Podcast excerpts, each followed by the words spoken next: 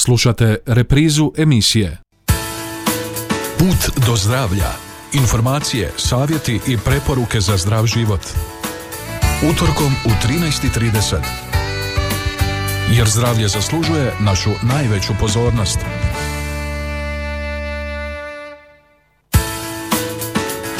Poštovani slušatelji, dobrodošli u današnji put do zdravlja, emisiju, kako je i sam naziv govori, posvećen posvećenu zdravstvenim temama. I za danas smo ih priredili nekoliko u nadi da će vam biti od koristi.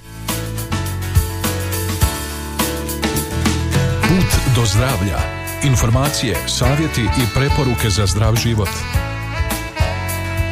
Na samom početku već uobičajeno podaci o kretanju pandemije koronavirusa koja je sudeći prema brojkama u posljednje vrijeme u opadanju i na nacionalnoj i županijskoj razini.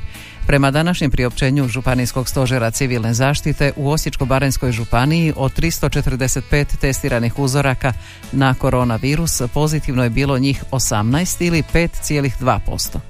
U Đakovu su četiri novopozitivne osobe i po jedna s područja Gorjana, Semeljaca i Satnice Đakovačke.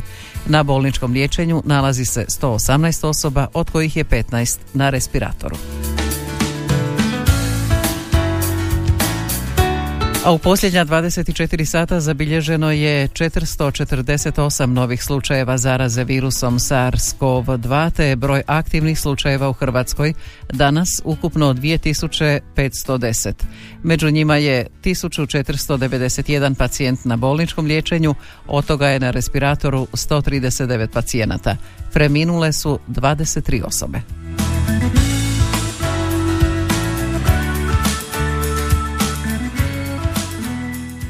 Put do zdravlja.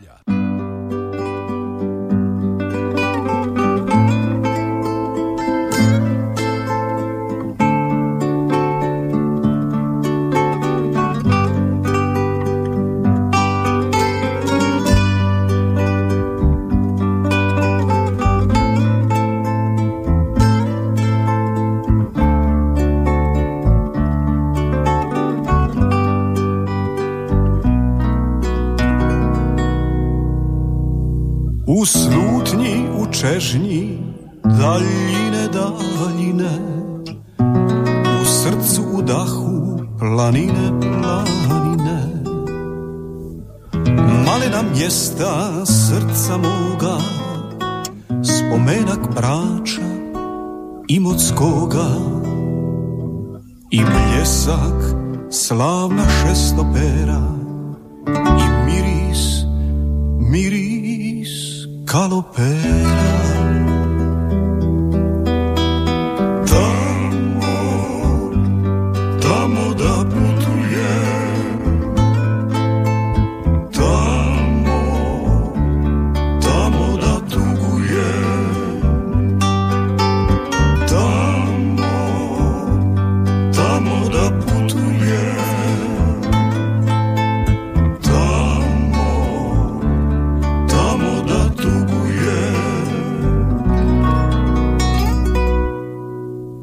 Da čujem one stare basne Da mlijeko plave bajke sasnem Da više ne znam sebe sama Ni dima bola u maglama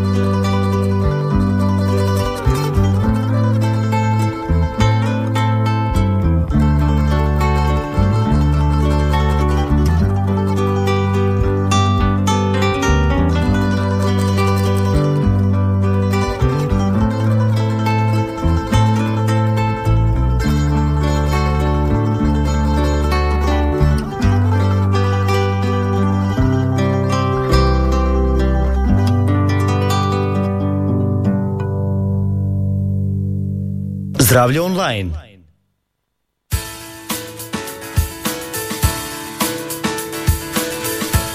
I evo nas, dragi naši, kod eh, prve današnje teme u putu do zdravlja. Procjenjuje se da 17,5 milijuna ljudi umire od kardiovaskularnih bolesti svake godine, a jedan od glavnih čimbenika rizika su povećane masnoće u krvi. A masnoće u krvi mogu se podijeliti na kolesterol i trigliceride. Obje molekule su od životne važnosti za naš organizam i obavljaju mnoge vitalne funkcije, ali njihov suvišak može doprinijeti većoj vjerojatnosti srčanog ili moždanog udara. Naime, višak masnoća taloži se u stjenkama krvnih žila te s vremenom nastaju aterosklerotski plakovi. Krvne žile se sužavaju, a dijelovi plaka se mogu otkinuti te uzrokovati kardiovaskularne događaje kao što su srčani ili moždani udar. Upoznajmo kolesterol. Kolesterol je kompleksna molekula koja je ljudskom i životinskom organizmu potrebna za mnoge procese. On je sastavni dio steroidnih hormona i stanične membrane te je nužan za sintezu mnogih hormona bez kojih naš organizam ne može funkcionirati. Još jedna podjela kolesterola koju često čujemo je na dobar i loš kolesterol. Budući da masnoće nisu topljive u vodi, kolesterol se u krvi prenosi pomoću proteina. Dvije najvažnije vrste takvih proteina su LDL i HDL proteini, a često se vežu uz pojmove LDL kolesterol i HDL kolesterol. Dakle, LDL kolesterol je naziv za kolesterol niske gustoće ili loš kolesterol. On je zaslužan za prenošenje kolesterola iz jetre do stanica te je glavni čimbenik rizika za razvoj ateroskleroze i kardiovaskularnih oboljenja. Odlaže se u tkiva, a samim time i na stjenke krvnih žila. HDL kolesterol nazivamo kolesterol visoke gustoće ili dobar kolesterol. On skladišti višak kolesterola u jetri te na taj način djeluje zaštitno na kardiovaskularni sustav. A tri gliceridi su masnoće koje se sastoje od glicerola i masnih kiselina te za naš organizam predstavljaju zalihu energije. Unosimo ih hranom, a višak tijelo pohranjuje u masnim stanicama. Kada ih želi iskoristiti, organizam ih prvo mora razgraditi na glicerol i masne kiseline. Glavni uzrok povišenih triglicerida često znati biti pretjeran unos ugljikohidrata u svakodnevnoj prehrani. Višak ugljikohidrata u organizmu pohranjuje se u masnom tkivu koje je izvor upale i čimbenik rizika za razvoj kardiovaskularnih bolesti. Koje su dakle preporučene vrijednosti masnoća u krvi? Ukupan kolesterol 5 mikromola po litri, LDL kolesterol 3 mikromola po litri, trigliceridi 1,7 mikromola po litri, a HDL kolesterol 1 mikromol po litri za muškarce i 1,2 mikromola za žene. Kod osoba koje su već doživjele srčani ili moždani udar te imaju dodatne faktore rizika, referentne vrijednosti postaju još strože. Ovisno o tome koje su masnoće u krvi povišene, određuje se pristup liječenju. Mnogo je različitih čimbenika rizika za nalaz povišenih masnoća u krvi te ih je potrebno uzeti u obzir kod prevencije liječenja, a mogući uzroci mogu biti genetska predispozicija, prehrana bogata zasićenim masnoćama i ugljikohidratima, pretilost, uzimanje nekih lijekova, alkohola, trudnoća kao i određene bolesti kao na primjer šećerna bolest tipa 2, bolesti štitnjače ili neke autoimune bolesti. Dobre su vijesti da na mnoge čimbenike rizika koji doprinose povišenom kolesterolu i povišenoj razini triglicerida možemo sami utjecati. Pa je preporuka gubitak suvišnih kilograma, prestanak pušenja, umjerena konzumacija alkohola, redovita fizička aktivnost od barem 30 minuta dnevno i izbalansirana prehrana.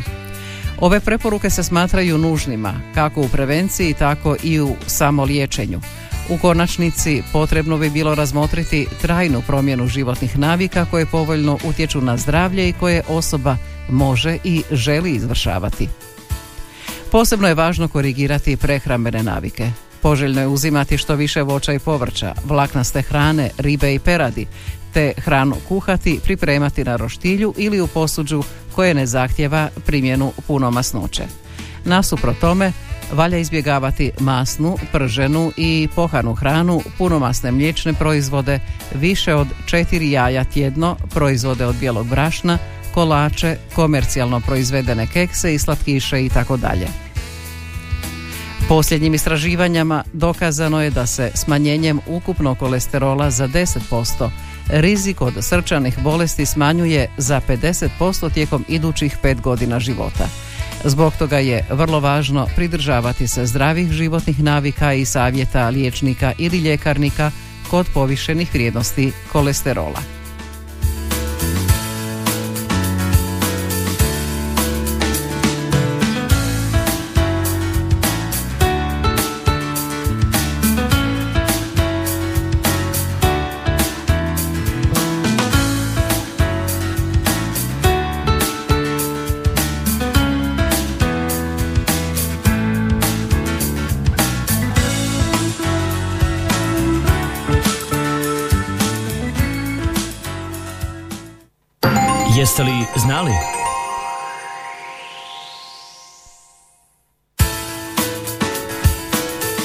Evo nas na sljedećoj temi koja govori o najboljim zimskim namirnicama i kako ih pretvoriti u čuvare zdravlja.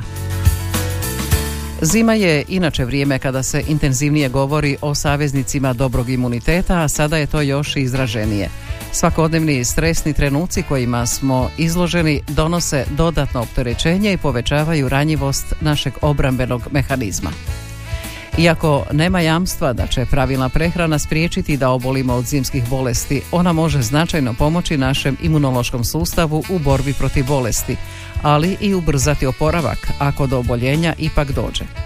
Poznato je da su mikronutrijenti, vitamini, minerali i brojni fitonutrijenti presudni za dobro funkcioniranje imunološkog sustava i da igraju važnu ulogu u očuvanju zdravlja.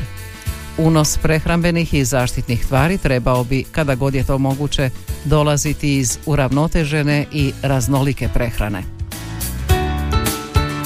Dostupnost lokalnog sezonskog voća i povrća u zimskom vremenu značajno opada, no još uvijek postoji cijeli niz namirnica koje će nam pomoći u očuvanju zdravlja, osigurati da se osjećamo i izgledamo dobro.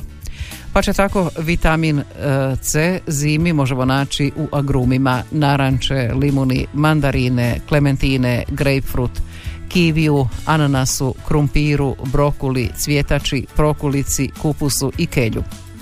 Zaleđeno bobičasto voće, osim vitamina C, dobar je izvor mnoštva zaštitnih tvari. Cink ćemo osigurati iz namirnica poput plodova mora, crvenog mesa, peradi, mahunarki, orašastih plodova, sjemenki bundeve, gljivama i cjelovitim žitaricama poput zobi, pira, pšenice i riže. Fermentirani mliječni proizvodi poput jogurta, kefira i acidofilnog mlijeka – kao i fermentirana hrana poput kiselog kupusa i, i repe prirodni su izvor probiotika. Probiotici pomažu održavanju crijeva ponovnim naseljavanjem zaliha dobrih bakterija koje imaju važnu ulogu u funkciji imunološkog sustava. Upotreba antibiotika može iscrpiti dobre crijevne bakterije, pa je za osiguravanje potpunog oporavka nužna konzumacija probiotičkih bakterija. Prirodni antibiotici hreni češnjak, vjerojatno vam je poznat osjećaj kušanja svježe naribanog hrena, vatrena ljutina koja oduzima dah, snažno ulazi u nosi i tjera suze na oči. Prirodni antibiotik i prirodni konzervans nadimci su koji krase hren jer dokazano spriječava razmnožavanje bakterija. Sadrži vitamin C, kali, kalci, magnezij i fosfor, kao i vitamine iz B skupine, te se smatra zaštitnikom od prehlada i drugih sezonskih bolesti. Hren je i čuvar srca koji potiče cirkulaciju i prevenira kardiovaskularne bolesti. Češnjak je snažan antioksidans, djeluje protuupalno i jača imunitet. Dokazana su njegova antivirusna, antibakterijska i antifungalna svojstva, a glavnu zdravstvenu vrijednost daje mu biljni antibiotik alicin. Alicin se oslobađa kada se češnjak drobi ili reže. Prije korištenja režnjeve češnjaka nasjeckajte ili pritisnite i ostavite stajati desetak minuta. Uključivanjem češnjaka u svakodnevnu prehranu pomažemo organizmu da se odupre bolestima i promjenama u organizmu.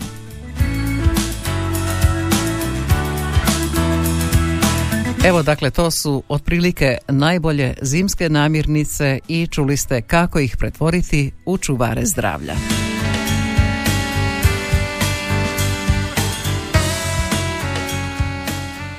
Put do zdravlja.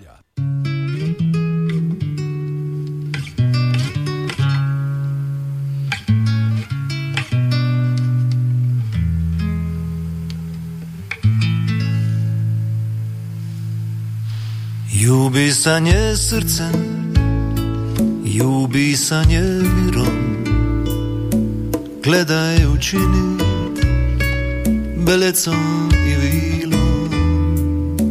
Jubisanje okom ribara bez sriće Kleja se životom,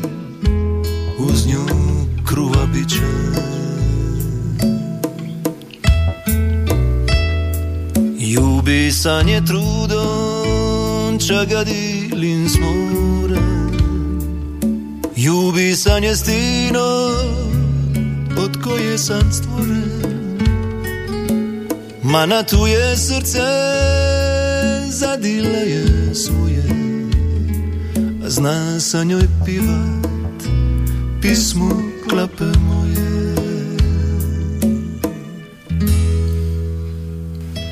Zaplakala pisma ci divino misno. Siromaškoj suzi i more je tisno. Prvog sveca zvaću da mi vol po duši Da priboli novu ruzinu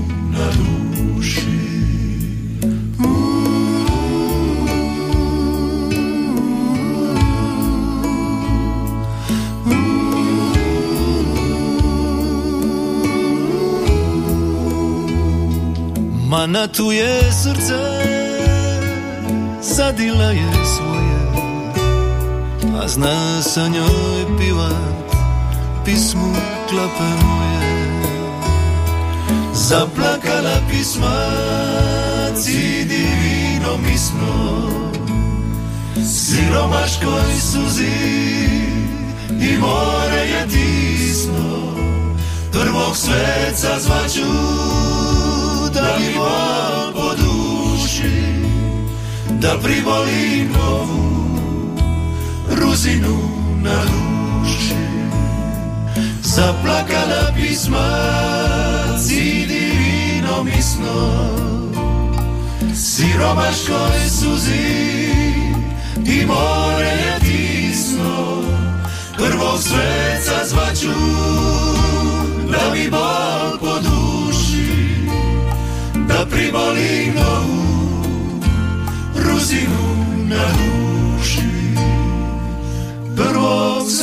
sveca zvaću da mi bol po duši da priboli novu ruzinu na duši Zdravstveni leksikon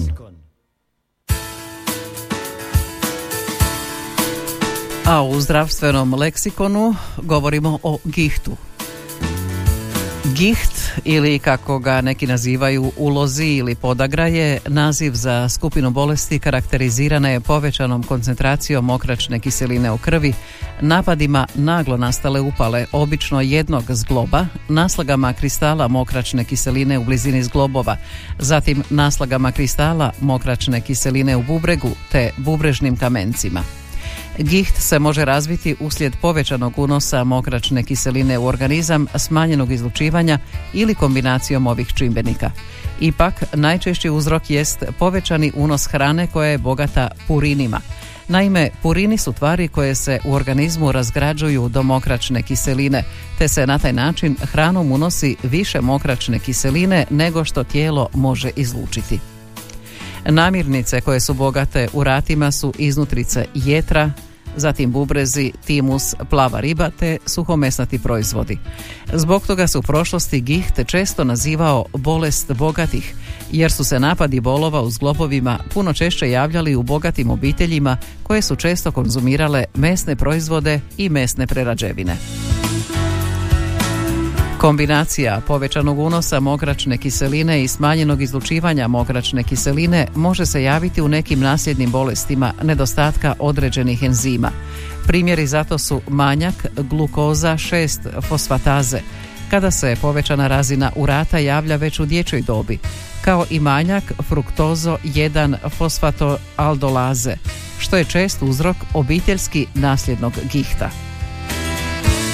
Alkohol također na ovaj način pogoduje nastanku gihta. Naime, prekomjerno uživanje alkohola omogućuje povećano stvaranje mokračne kiseline i njezino smanjeno izlučivanje. Stoga se pacijentima koji boluju od gihta uz korekciju prehrane i dijetu obavezno savjetuje abstinencija od alkohola. Giht se kao bolest može očitovati na nekoliko načina. Prvi stadij bolesti obično se očituje povišenom razinom mokračne kiseline bez tegoba. Ovaj stadij se obično otkriva slučajno tijekom rutinskih laboratorijskih pretraga ili u sklopu obrade kroničnih bolesti. Urični artritis je s druge strane karakteristična manifestacija gihta. Tu se radi o napadu i upali obično jednog zgloba kod koje intenzivna i jaka bol nastupa naglo te je praćena otokom i crvenilom zgloba, ponekad uz povišenu tjelesnu temperaturu. Obično zahvaća zglob nožnog palca, no praktički može biti zahvaćen svaki zglob na tijelu. Upala zgloba nastaje zbog taloženja kristala mokračne kiseline u zglobu, a sve može, ako traje dulji vremenski period, dovesti do deformacije zgloba i kostiju. Napad mogu potaknuti stres, povreda, hospitalizacija, alkohol, prekomjerni unos hrane te gladovanje. Upala zgloba može se javiti jednom u životu, no često se ponavljaju epizode takvih upala. U svakom slučaju, neriječena upala može dovesti do oštećenja hrskavice zgloba, razaranja kostiju i prave deformacije kostiju. I zaključno recimo, giht je bolest koja se u današnje doba moderne medicine može uspješno ne samo rano dijagnosticirati, već i liječiti.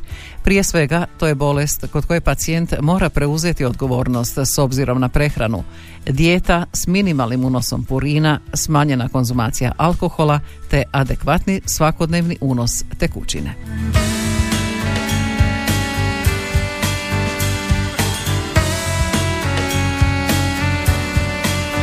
Put do zdravlja.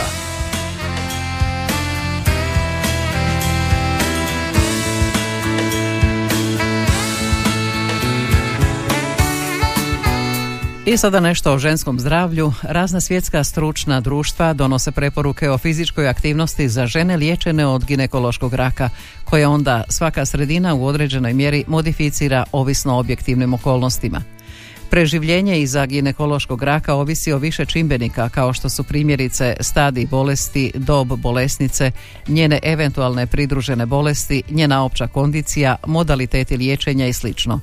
Uz napredak znanosti i tehnologije danas je malignu bolest moguće otkriti u ranoj fazi bolesti, kada su i mogućnosti liječenja i šanse za preživljenje, ali i kvalitetan život za liječenje veća.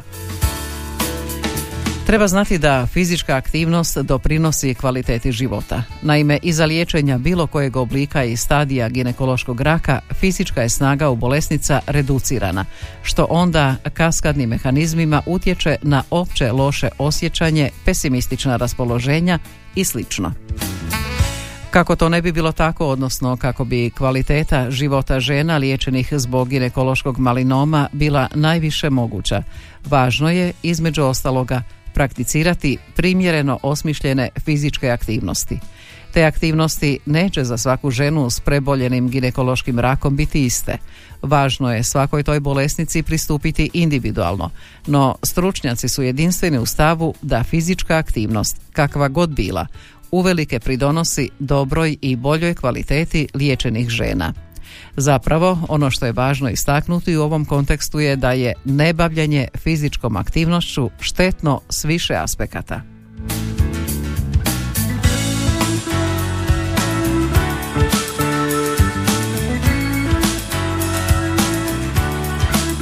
Razna svjetska stručna društva donose preporuke o fizičkoj aktivnosti za žene liječene kod ginekološkog raka, koje onda svaka sredina u određenoj mjeri modificira ovisno o objektivnim okolnostima.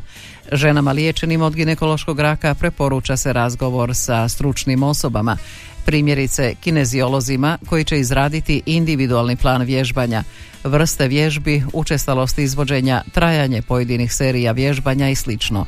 Važno je kombinirati aerobne i anaerobne vježbe prema mogućnostima da kako. Ono što je također primamljivo je da je većinu tih vježbi moguće izvoditi u kućnim uvjetima, u poznatom okruženju doma i za većinu njih nisu potrebni posebni ni skupi rekviziti.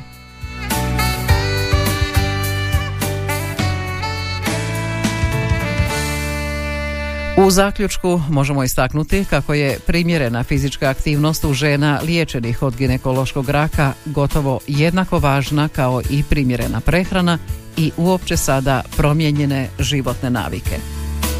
A sve to treba imati na umu.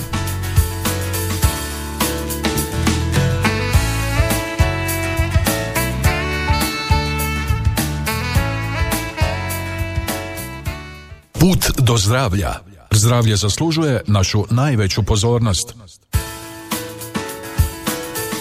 A zato što zdravlje zaslužuje našu najveću pozornost, iako se toga sjetimo istina ponajčešće onda kada ga izgubimo, e, traju i služe i ovakve emisije poput našega puta do zdravlja u kojima evo prenosimo različite informacije, savjete i preporuke, tako je bilo i danas. Biće nam drago ako smo vas potaknuli barem na razmišljanje o zdravlju, a još draže ako ćete neke od ovih preporuka i usvojiti. Naš današnji put do zdravlja tu i završava. Ponovno se čujemo idućega utorka u isto vrijeme, dakle u 13 sati i 30 minuta. Do tada lijep pozdrav.